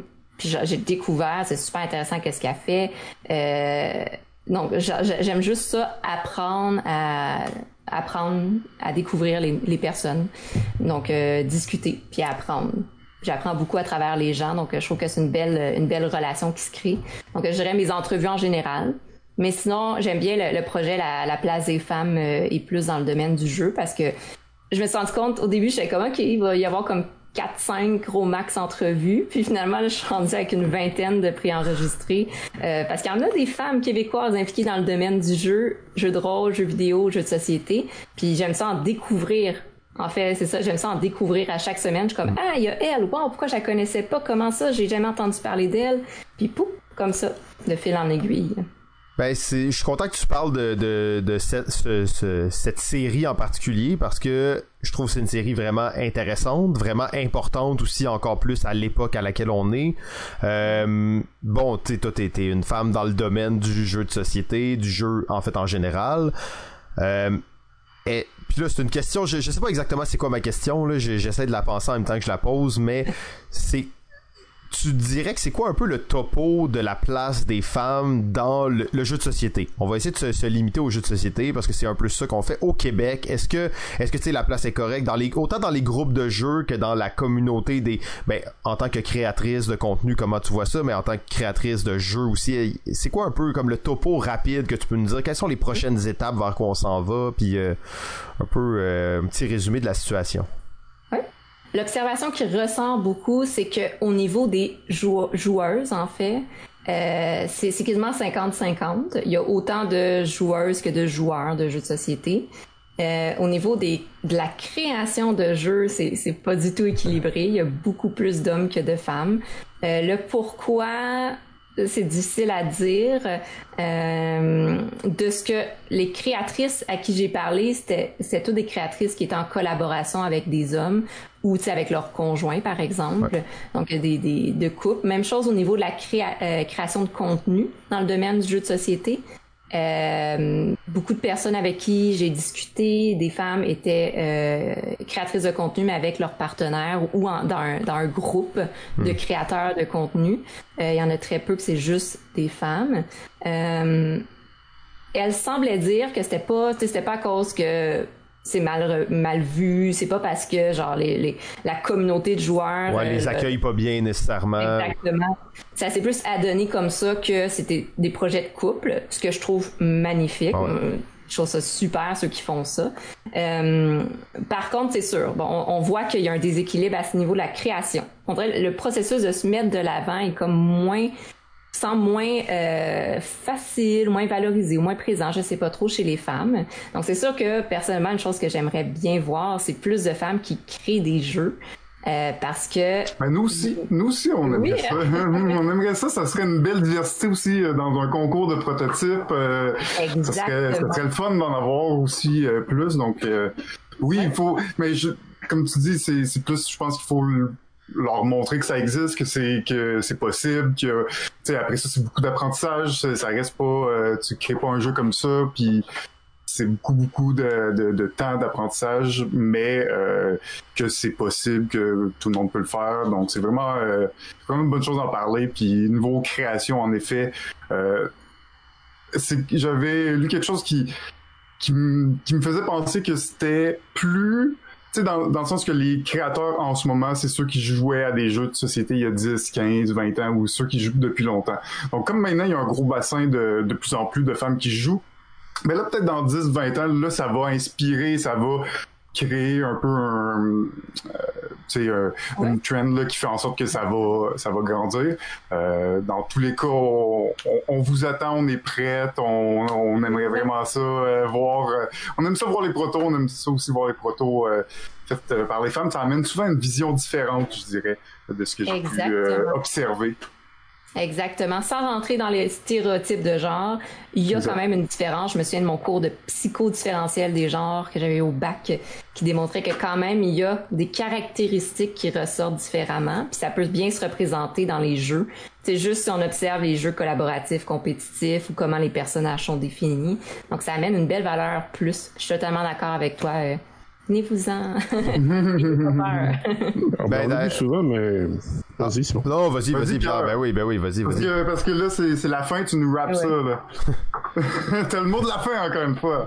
Évidemment. euh, je voulais juste souligner que la... une bonne partie des grands classiques euh, qui ont forgé euh, l'industrie des jeux depuis cent ans, c'est les femmes qui ouais. les ont mis au monde. Euh, alors, c'est, c'est quand même quelque chose qu'on oublie souvent, mais les Monopoly, mmh. Jenga, Candyland et euh, Stratego, ce sont quatre jeux qui ont été conçus par des femmes. Euh, c'est, c'est pas peu dire, quand même. Non, non, mais... Et Wingspan, bien entendu. Oui, et Wingspan. Ben oui. OK, il y, y a comme un mouvement. Ils étaient là, oups, ils ont disparu, et ils vont revenir, c'est ça. C'est ça que l'avenir nous réserve. Ouais, ben d'ailleurs, c'est ça, rapidement comme ça, il y avait eu un, un game jam euh, assez informel, mais organisé par euh, J F et Margot, et ben il y avait il y avait des il y avait quand même plusieurs femmes dans ces groupes. Bon, bien entendu, ouais. Comme tu dis, c'était un concept de groupe, mais quand même, il y en avait. D'ailleurs, euh, Ludipsy et Mixdeal en faisaient partie d'un de ces groupes-là. Fait que effectivement, sans vouloir stéréotyper, je pense que ça donne une touche qui est assez euh, unique, et il y a, il y aura un mouvement qui va se bâtir autour de ça. Euh, dans le proto de l'année, il y avait très peu de prototypes qui étaient proposés par des femmes, ce qui était assez déplorable, malheureusement, mais on voyait déjà d'emblée une différence notable dans les jeux quand on les, quand on les regardait. C'était pas une sorte de positif ou négatif, c'était juste qu'il y avait un angle qui était une vision du monde qui, qui est relativement différente et qui a, qui a autant de valeur que celle qu'on connaît en ce moment. Euh, ben, euh, Ludipsy, encore une fois, c'est toujours trop court. Euh, nous aussi, on se dit la même toujours. chose. Toi, tu disais, hey, c'est trop court. Ben là, ça, c'est encore plus court que trop court. C'est à peine. Ben oui, à peine... nous, on fait des, si on se, on fait pas attention, on fait des épisodes de quatre heures. Oui, c'est vrai. Ben là, on fait déjà un épisode de quatre heures en ce moment. Fait que si on fait pas attention, on fait un épisode de huit heures. euh, euh, fait que ben, c'est sûr qu'on aura la chance de te réinviter. D'ailleurs, peut-être pour un épisode complet, là, parce que à, à date, euh, on a participé avec toi sur plusieurs épisodes, mais c'est toujours dans le cadre de chroniques euh, éparses. Là, c'était le fun de souligner mon ton un an. Tu es établi comme un pilier de l'industrie euh, ludique québécoise maintenant. Euh, les gens vont continuer à suivre. Si les gens veulent te suivre, justement, c'est comment, comment ça se passe? C'est quoi la meilleure place? Oui, ben, j'ai ma page Facebook euh, de Ludipsy où est-ce que je publie toujours euh, tout mon contenu, euh, articles, vidéos. Euh, sinon, ben, c'est ça. Vous pouvez sur euh, mon, mon blog ou la chaîne YouTube de Ludipsy. Donc, euh, je suis sur plusieurs médias sociaux. J'ai Instagram aussi, je pose des petites photos de temps en temps comme ça. Mais euh, disons, la page Facebook et la chaîne YouTube, c'est les principaux pour euh, euh, être tenu au courant de tout, ou le blog. Très cool. Ben, euh, je sais que tu as plusieurs projets qui s'en viennent. Là, tu nous en as comme glissé un mot tantôt. Euh, est-ce que tu as un projet en particulier que tu voudrais reparler euh, peut-être, ou euh, juste pour teaser un peu les gens avec « Ah oui, ça, je veux pas manquer ça ». Ouais, ben, ben je pense que je vais reparler de quand même euh, jeux de rôle en bref, parce que je suis dans, en plein dans l'éditing et autres, puis je sais qu'il y a plusieurs personnes qui écoutent, que j'ai vu, qui ont participé. Donc euh, ça s'en vient. Vous vous me le demandez quand est-ce que ça va être publié, ça va être fin avril. Donc j'ai un petit un petit délai. Mais euh, la série, ça va être vraiment des petites capsules, donc ça va être très court, ça va être ludique, puis c'est vraiment pour vous donner, euh, vous aider à découvrir tout l'univers des jeux de rôle. Fait que c'est autant pour les débutants que ceux qui s'y connaissent plus, qui veulent découvrir des, des jeux de rôle vraiment moins connus. Mmh. Donc euh, je vous invite à, à suivre ça sur la chaîne de, de Ludipsy.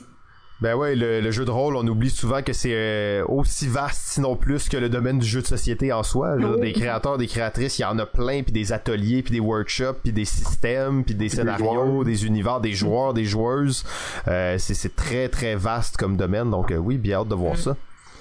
Ben, euh, Ludipsy, euh, Elsa, merci beaucoup de, de t'être porté au jeu. Puis euh, ben va, va profiter du beau temps là. Euh, il fait, on a atteint le vingt degrés, oh, dix-huit degrés, on va l'atteindre aujourd'hui, je vous le garantis. Donc euh, ben merci encore, puis euh, on se merci retrouve à, euh, à la prochaine saison. Bye bye. Bye bye. Bonne journée. Bye. Oh, toujours aussi intéressant là, de des invités de, de Marc et tout ça, c'est toujours bien en fait, euh, toujours plaisant. Là, euh, très cool, très cool. On a un autre euh, euh, influenceur euh, de contenu, un autre créateur de contenu qui s'en vient directement. On a oublié de le prévenir, on va l'amener dans Room direct. On a oublié de le prévenir d'avance, bien entendu. Euh, il est maintenant live avec nous. Euh, On sait pas trop d'où vient son nom, on va y demander d'ailleurs. Le temple du Meeple. Alors, c'est oh. pas n'importe qui cet homme. Euh, Steve oh là là. est avec nous. Oh là là. Il s'est mis beau comme à chaque fois qu'il apparaît oui. sur Balado Ludique. Bonjour ouais, Steve. Bonjour. bonjour messieurs, comment allez-vous? Très bien, toi? Ça va? Pas très bien. Alors, c'est le Steve deux point zéro que nous avons devant nous. euh, frais à souhait, prêt à toute épreuve. Euh, et euh, le trempe du Meeple. Avant de commencer, avant de se lancer dans le cœur du sujet, euh, on sait que tu as préparé des notes, tout ça, mais parle-nous là, rapidement. Le temple du Meeple, c'est quoi, c'est qui, qu'est-ce qui se passe, pourquoi ça s'appelle comme ça? Euh, le temple du Meeple, d'où ça vient? C'est un moment donné, j'avais un projet que j'avais l'idée de faire un bar ludique à un moment donné. Je trouvais que ça. Ça sonnait bien. Puis là, l'idée m'est complètement disparue parce que une famille puis un bar, ça va pas vraiment ensemble, disons. Euh, t'sais, euh, de toute manière, j'ai une job euh, très stable puis euh, en masse payante, fait que c'est, c'est assez risqué comme risque. Fait que j'ai décidé plus d'aller justement dans, dans les influenceurs du web, justement, puis j'ai gardé quand même le nom.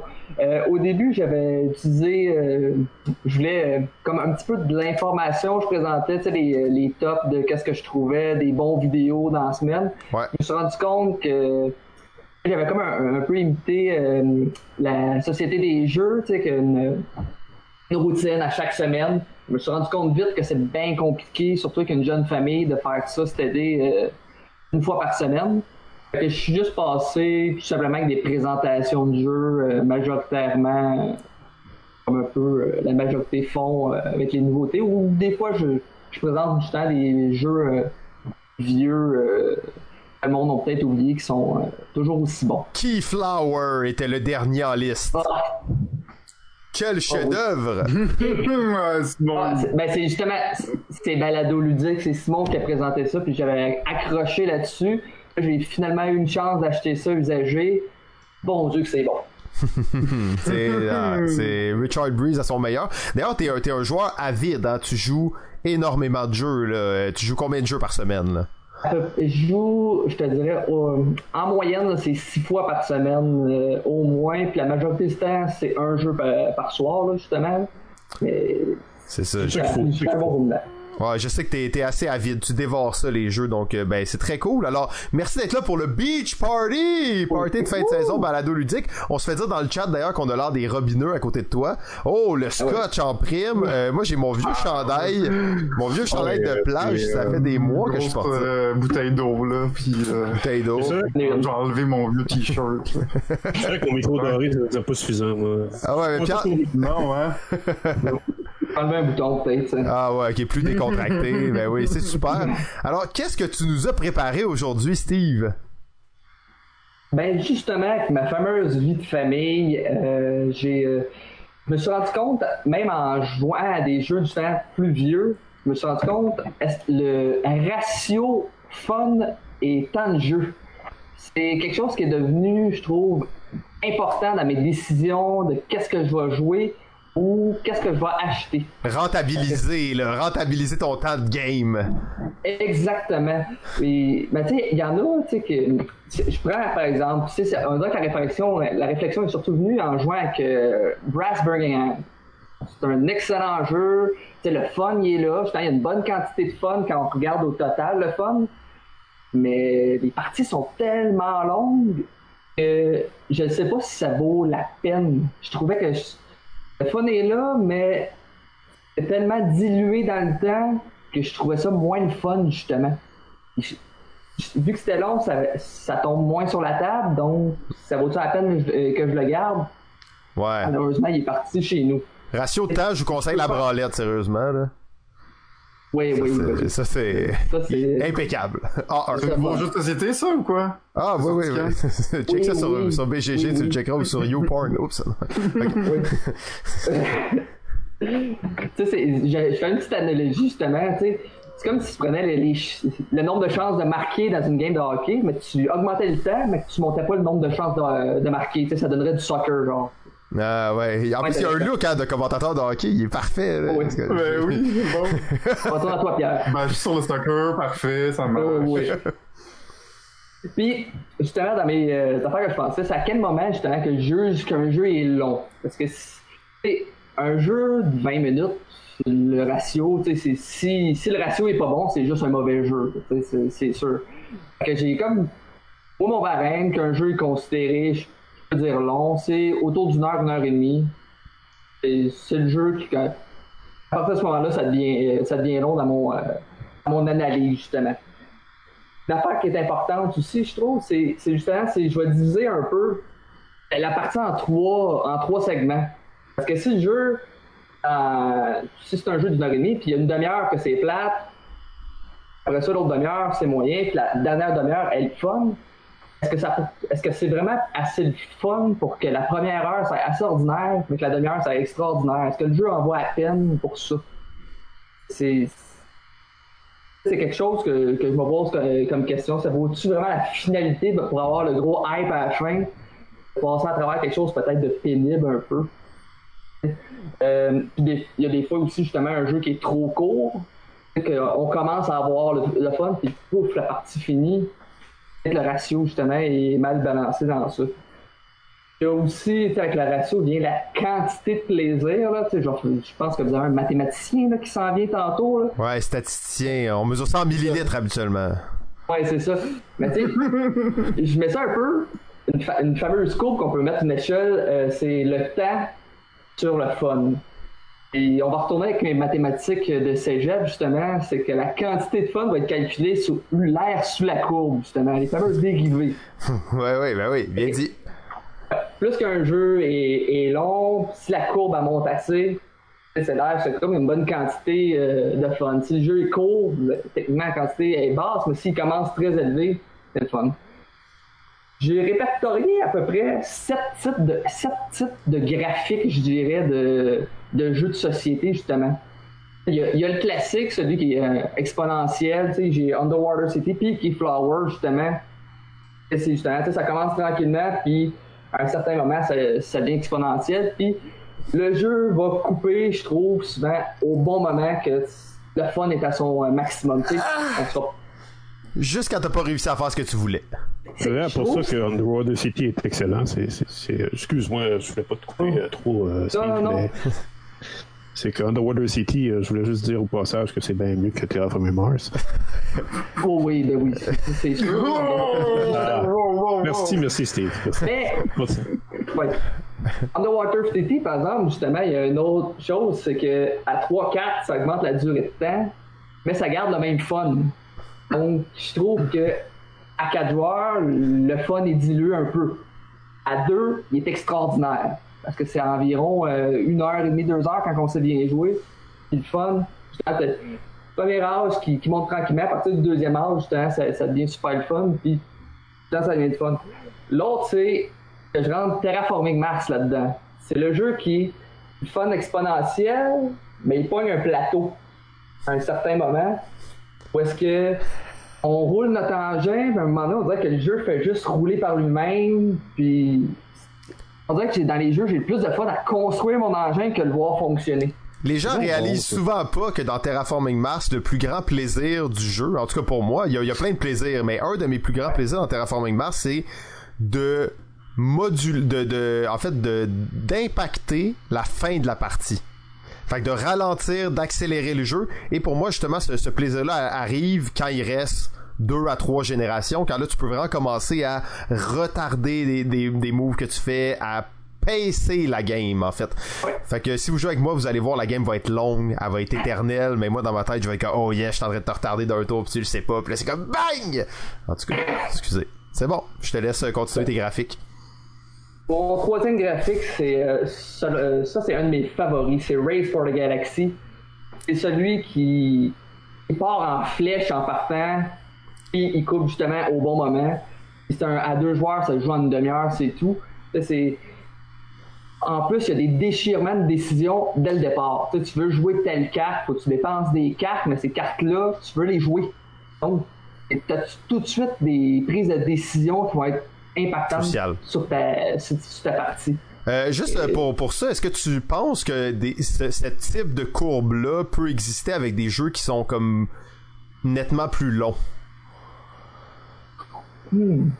Je, je pense pas. Ouais, c'est parce ça. J'ai comme l'impression. Mais tu sais, Race for the Galaxy, c'est comme un genre d'entre-deux bizarre parce que c'est un jeu quand même hautement stratégique, mais justement qui dure à peu près une trentaine de minutes. Là. C'est, Et... c'est le noyau de Terraforming Mars, en fait. Ouais, le fun, le bout de la fun. Ouais, exactement. Steve, Steve, Steve, je pense qu'on va, on va t'engager comme quatrième. On allait dire, je pense, Pierre, on va te kicker dans, dans un autre crew. mais, mais le pire, c'est un, un, euh, Race for the Galaxy, je l'ai, je l'ai découvert un peu avec une chose de Pierre. Pierre, j'avais entendu parler de toi avec un de mes amis que je sais que Puerto Rico, c'est le père fondateur de tous les jeux, là, quasiment. Oui, oui, puis, c'est... Justement, mon ami m'avait fait essayer Puerto Rico, puis j'avais trippé sur la, la mécanique centrale, puis Race for the Galaxy me faisait la, ouais. Le même feeling, justement. Exact, exact.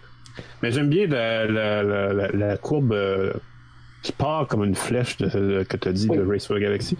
Moi, je l'ai vu vraiment de façon flagrante quand j'avais joué à Race for the Galaxy avec Xavier Georges, qui est l'auteur de... le co-auteur de Troyes et l'auteur de Carnegie dernièrement. Euh, c'est un homme qui connaît Race for Galaxy comme sa main. J'avais joué avec, on était trois, c'était fini en dix minutes, il avait gagné. euh, c'était, c'était juste euh, renversant. Ouais, et puis en plus, les extensions, on va ajouter les affaires de fun. Le, le, le cœur, une des choses que je reprochais à Race for Galaxy, c'est que c'est... il manquait des objectifs de fin de partie ou en cours de partie, puis une des, des extensions qui donnait ça. Je, moi, je suis prêt à dire que c'est un jeu parfait. Oui, oui. oui. À part pour l'expliquer à du monde. Je sais. Je l'expliquais à ma blonde, c'est, ça a pris deux games. Bon, c'est pas si pire, deux games. Ça fait, ça, ça fait dix douze games que je joue avec elle, j'ai gagné une fois. Ah, elle doit avoir bien bon. compris ça. Ok, finalement. Euh, ensuite, il y a la courbe que j'ai appelée Bra- euh, pour, de, pour Brass, justement, qui monte tranquillement, tranquillement, tranquillement, qui arrive au milieu, qui pogne un down parce qu'on perd des choses, puis qu'elle repart tranquillement, qu'elle monte. La quantité de fun dans la courbe est vraiment grande. C'est tellement étiré que le fun au début il est assez long.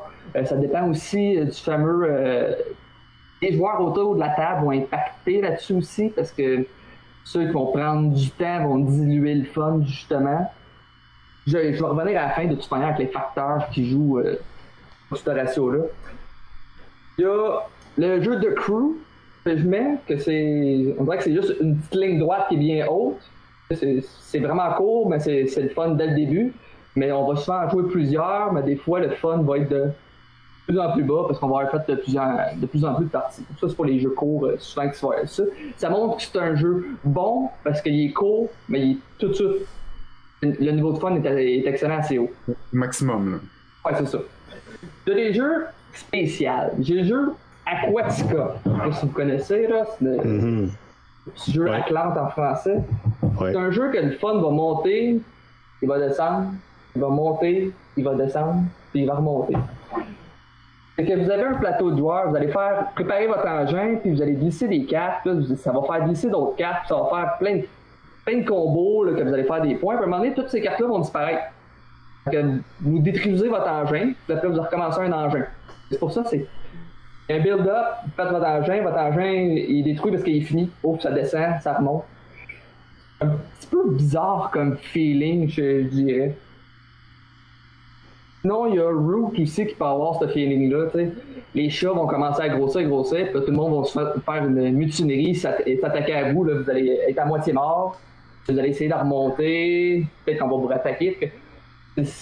Root, je vais vous expliquer à la fin, il rentre dans plusieurs catégories.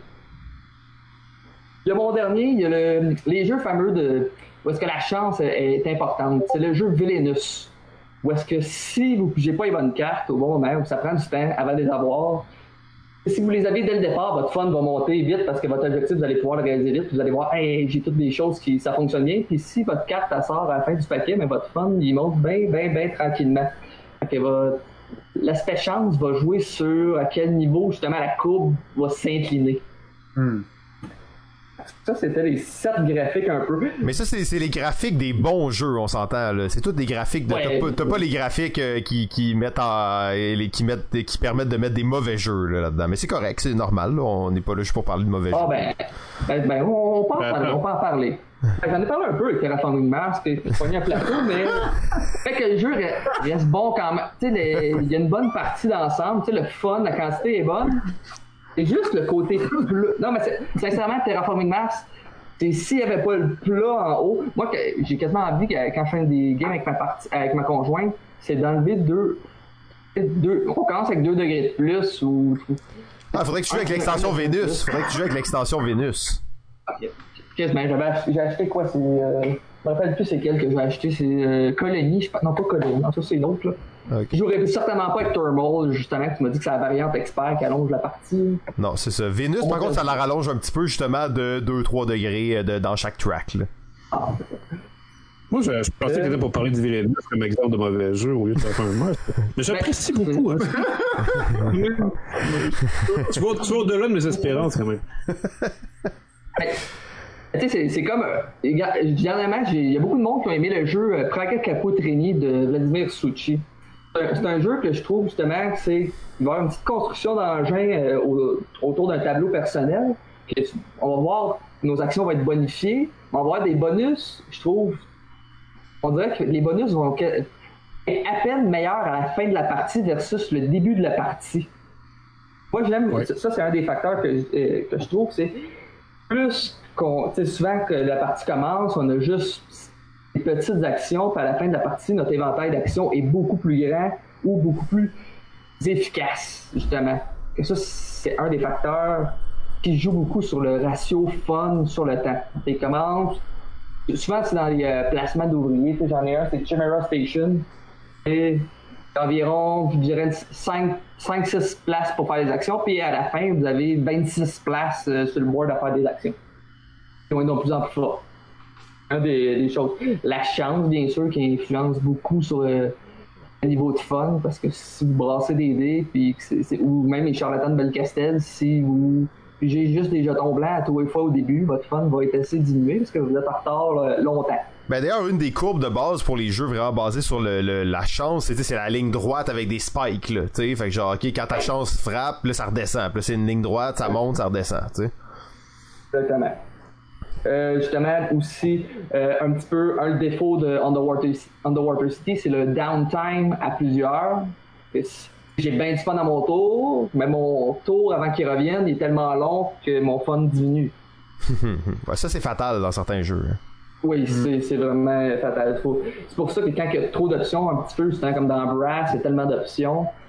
Et ça fait, c'est soit si on met ça sur le général, c'est que la courbe monte tranquillement, ou si on la regarde plus précisément à des moments, c'est qu'il va y avoir des, des, des, des petites descentes. Justement, avec Underwater City, euh, le nombre de joueurs, tu sais. Comme si vous jouez, euh, je ne sais pas, sur, j'ai pas joué, mais à dix macaires, si vous jouez à moins versus si vous jouez à plus, le fun n'est pas le même. Non. Sur Underwater City, c'est l'inverse. Ouais, exact. Il y a des jeux qu'il faut que ce soit long, faut que tu le sentes bien. Diplomatie, justement, depuis tantôt, je pense à ce jeu-là, je me dis ça, c'est, ça crée d'une courbe, euh, l'air sous la courbe est grand, là. C'est exactement ça. Euh, les types de joueurs vont beaucoup vous influencer. T'sais, si vous jouez à Salarial Confluence, puis du monde gêné qui font pas d'échange, ou à Chinatown qui ne faites pas de, d'échange. Juste si tu joues à Salarial Confluence, peu importe avec qui, ça va être mauvais, ça change rien. Hein? Ah, ça je parlais. On va en parler. Avec on parlera avec Vincent tantôt. Là, et... J'ai déjà été chez nous, puis il y avait une game de partie de Serial Conference, on n'arrêtait pas de dire de, de baisser le son, ça criait à l'autre table. Ouais, mais crier, c'est pas un signe de plaisir. Hein. Des fois, c'est de la, c'est de la colère. des, des fois, c'est, c'est, c'est, c'est beau, c'est, hein, des jeux de confrontation. S'il y a de la colère, ça veut dire que tu, tu fais quelque chose de bien. Euh, puis justement, c'est pas oui, ben, il y a de l'interaction dans Terraforming Mars. Ah oui, effectivement. Ah, oh, si, les, les gars, les gars. Oh my God. Je pense qu'il y a trois cartes sur les quatre cents. Que... Get a room, guys! euh, et justement, pour revenir sur Terraforming Mars, les fameux moments de la fin de la partie. Mais qu'est-ce qu'un point positif souvent que, ben, que Terraforming Mars aurait pu avoir, dans le fond, c'est qu'on peut jouer sur quand est le moment de la fin. On a une petite tension de savoir ah, ça va-tu finir la partie à ce moment-là ou plus tard. C'est un des facteurs, je trouve, qui influence. Parce que des fois, quand on a le pouvoir de mettre fin à la partie, je trouve ça fort plaisant, justement. Comme ça, dans Race for the Galaxy, qu'on peut décider de ne pas mettre notre douzième carte pour faire juste plus de points. Mm-hmm. Pour que la partie dure plus longtemps. C'était ça, messieurs. Wow, ben c'était, c'était bien préparé, bravo Steve, ouais. je, je suis impressionné, je vois que je vois que t'as, t'as fait tous tes upgrades qu'il fallait, Steve deux point zéro, c'est lui, effectivement. Euh, les gars, y a quelqu'un qui veut réagir un peu sur les courbes du plaisir et quelque chose comme ça? J'ai trouvé ça très plaisant. flèche, là, en flèche. En flèche, euh, ouais. Oui, non, c'est un excellent euh, exercice, euh, très, très franchement, ça... J'avais, j'avais pas pensé faire des courbes de plaisir pour les jeux, mais effectivement, euh, ça laisse à songer à quel point euh, Ben, à vrai dire, dans, dans la création de game design, il y a une courbe qu'on, qu'on utilise. Il y, a, il y a une droite vraiment qui est vraiment dans qui, qui divise la matrice en deux. Pour ne pas, euh, faut pas aller en dessous de la droite. C'est une droite à quarante-cinq degrés. Faut pas aller en dessous de la droite euh, quand on crée un jeu pour ne pas euh, laisser euh, l'impression aux joueurs euh, que c'est plate. Et il faut pas aller au-dessus de la droite pour ne pas laisser l'impression aux joueurs que c'est facile. Donc, faut pas avoir, faut pas avoir des défis trop grands à relever, puis faut pas avoir des défis trop faciles à relever. La zone. C'est, c'est la zone. C'est la ça. zone. Faut pas couper la courbe non plus trop courte. Si ça, c'est comme si on fait un jeu puis le plaisir est exponentiel, mais qu'on coupe le jeu avant que ça aille à son apogée, c'est pas mieux non plus. On parle oui. juste de sexe depuis vingt minutes, c'est clair. Exactement. euh, euh, oui, ben d'ailleurs, tu parlais de game design. Euh, je, je, j'ai comme oublié ça, mais dans le jeune temps, quand on testait des jeux, puis quand on testait des jeux d'auteur, on avait effectivement une genre de courbe qu'on remplissait, puis c'était, ça dépendait du jeu, mais à peu près aux dix minutes, on demandait aux joueurs d'indiquer sur un graphique, justement, son plaisir était à combien, de un à cinq ou de un à dix.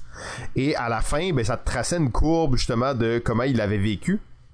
Puis là, Steve, c'est bon parce que tu nous parles de un peu la courbe générale, mais tu l'as mentionné que dans une game, même si la tendance c'est que c'est un jeu exponentiel, ben il y a des tours où ça va être moins le fun, des tours où ça va être moins long. Ouais. Fait que tu peux vraiment micro-analyser cette cette courbe-là. Là, ça, de, ça ça devient un peu un graphique comme à la bourse à la fin, là, tu sais, où ça monte, ça descend, mais il y a une tendance lourde qui se qui se crée là.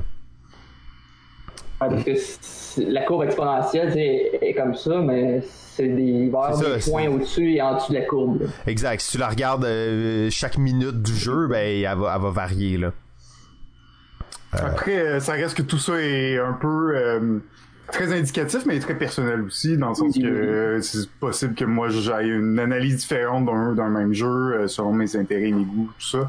Mais, euh, mais c'est intéressant quand même, puis ça donne en effet un... De façon générale, on peut voir un peu... Euh, on, on peut de, je pense qu'on peut donner des courbes un peu de façon générale au, à, à ouais. tous les jeux. Après, ça va dépendre de chaque personne, mais non, c'est intéressant. Je trouve que ça pousse un peu ce concept-là qu'on, qu'on avait déjà réfléchi dans le passé, mais qu'on n'avait pas non plus euh, poussé à ce point-là. Ouais. Euh, fait que sept courbes, hein, sept courbes. Les gens, ils demandent là, si tu accessible... C'est disponible en ligne, ça, sur le temple du Meeple? Y a-tu ça, les graphiques, pis tout, genre? Non, j'ai ça sur une feuille de papier au stylo euh, vert. Ah ben je pense qu'il y a quelque chose à faire avec ça euh, parce que J F dit quelque chose d'intéressant puis je suis comme d'accord mais pas d'accord avec ce qu'il dit. C'est c'est vrai que c'est c'est personnel à chaque personne mais j'ai plus l'impression que ce qui est personnel c'est le type de courbe qu'on apprécie. Euh, après c'est sûr que si tu demandes à quelqu'un de jouer au même jeu, leurs courbes vont probablement se ressembler un peu, j'ai l'impression, mais il y a des gens, tu sais, mettons je pense aux wargames, tu sais les wargames c'est des jeux justement où il y a c'est, c'est plus un, il y a, il y a une certaine construction mais souvent il y a plus une courbe qui est relativement flat avec des pics de, de moments qui sont vraiment excitants mais ça fait partie du plaisir justement des gens qui jouent à ça de voir ça se déployer sur, euh, sur le long terme mais je suis sûr que si on faisait la courbe on aurait une courbe qui est très similaire un à l'autre mais eux préféreraient peut-être cette courbe-là que mettons un autre joueur qui aime mieux mm. euh, quelque chose qui va en flèche puis qui est très très court aussi là. Tu sais, c'est un, un des jeux que j'aime beaucoup, Root. Dépendant quelle faction tu joues, ton fun va commencer plus rapidement mmh. ou il va devenir plus grand plus tard. Les mmh. jeux asymétriques, c'est clair que ça te crée des courbes différentes dans le même jeu. Ça, c'est euh, assez intéressant. C'est vrai, ben oui. Absolument. Très bon sujet. Euh, je, ça me donne envie juste de pogner des jeux puis de commencer à analyser les courbes puis de, de, d'appliquer ce modèle-là, de pousser le modèle en fait à la réflexion puis même qu'éventuellement on pourrait voir euh, l'échelle, l'échelle du temple du Meeple derrière certains jeux imprimés. Puis ça te garantit une courbe, une courbe niveau, une courbe trois, courbe de catégorie ouais. trois, courbe de catégorie cinq. Euh, fait que ça va être comme pour les joueurs. Là. Euh, ben. Avant de se laisser, ça, ça passe toujours trop vite, mais qu'est-ce qui s'en vient pour euh, ben, probablement les gens qui veulent suivre le temple du Meeple, parce que là j'imagine que tu vas sortir cette vidéo avec euh, où t'as, t'as ton graphique de ton tableau de hockey, là, comme un coach oh. de hockey qui euh... Il va falloir que je fasse ça, là, une petite vidéo, là, j'en ai fait un, un petit dernier. C'est que vous pouvez me suivre sur YouTube, Facebook, Instagram. Sur YouTube dernièrement, je fais surtout pendant la pan- pandémie, j'ai vu que des nouveaux joueurs qui arrivaient sur le jeu de société Québec. Il y a beaucoup de monde qui ne cherche pas, on dirait, à s'instruire euh, sur, euh, sur qu'est-ce qu'il aime ou qu'est-ce qu'il aime pas. Fait que j'ai fait un petit je, je présente des petites mécaniques, justement, parce qu'il y en a qui, tu sais, on dirait que la première chose que je voyais, c'est ils demandaient du deck building, puis il y a des gens qui proposaient des euh, L C G comme horreur Arkham. Fait que là, j'étais comme, hm, c'est, c'est, pas, c'est pas ça du deck building. Que justement, c'est. Je, je fais des vidéos que je.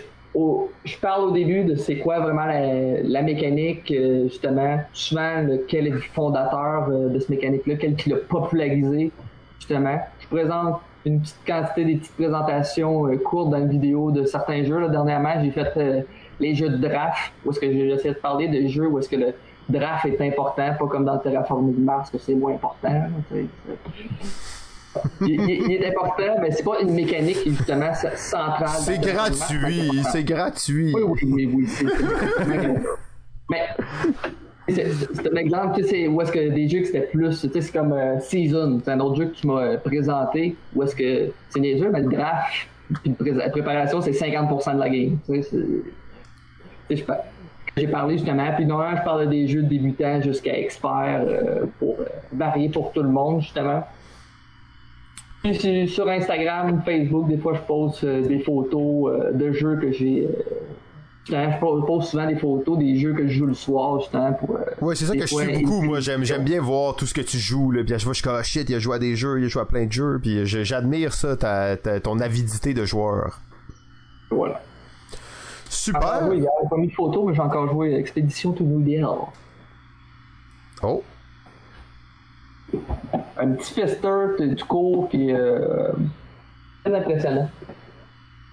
Pierre nous avait parlé de ça d'ailleurs, non? Ça se peut-tu? Je l'ai fait euh, très brièvement. Hein. Ouais, c'est, sincèrement, je pense que c'est mon... C'est ton coup de cœur du moment? Meilleur... Ben, je dirais pas coup de cœur du moment, mais tu sais, des, des fois quand ma, ma conjointe arrive plus tard, les enfants ont de la misère à se coucher le soir, puis qu'elle elle, elle s'entraîne le soir, un euro solo qui ne prend pas trop de temps. C'est pas mal, quasiment le meilleur que j'ai joué. Tu sais, les jeux solo trop complexes, ça me turn off justement de devoir faire ça. Ou des fois que c'est dur à gérer. Lui, il fait bien un euro simple à gérer. Solo. Là, des fois... ah, mais je, je l'ai pas encore essayé, je suis avec ma conjointe, parce que ça va venir sûrement cette semaine. Ah ouais, ben les jeux solo, ça sera un autre sujet, j'ai éventuellement à reparler, parce oh, que ça, c'est ça, ça devient large. Ouais, ben on en parlera justement pourquoi t'aimes pas ça, puis on te réinvitera, tu nous diras ça. Super. Parfait. Fait que, ben Steve, merci beaucoup d'avoir été là. Ouais, euh, c'est un, un grand plaisir de te recevoir comme toujours. Puis euh, ben on te réinvite dès, dès que c'est possible, sans faute. Oui, t'étais, t'étais vraiment, tu nous as fait là pour euh, scotch, cravate, tout le kit, euh, beau background de jeu. Nous sérieusement, on... sa pagette a pas sonné. Sa pagette a pas sonné. Ok, donc vous irez voir la vidéo sur YouTube. Ceux qui écoutent ça en podcast, vous verrez que effectivement, on avait l'air des robineux à côté de lui. Euh, ça nous a fait mal paraître. Euh, Donc, euh, ben, ouais. Merci beaucoup, Steve, puis euh, on se reparle très bientôt. Ciao. Hey, bye bye. Oh, alors, messieurs, ça passe vite, ça passe très très vite. Euh, déjà, on est à la fin de l'épisode neuf.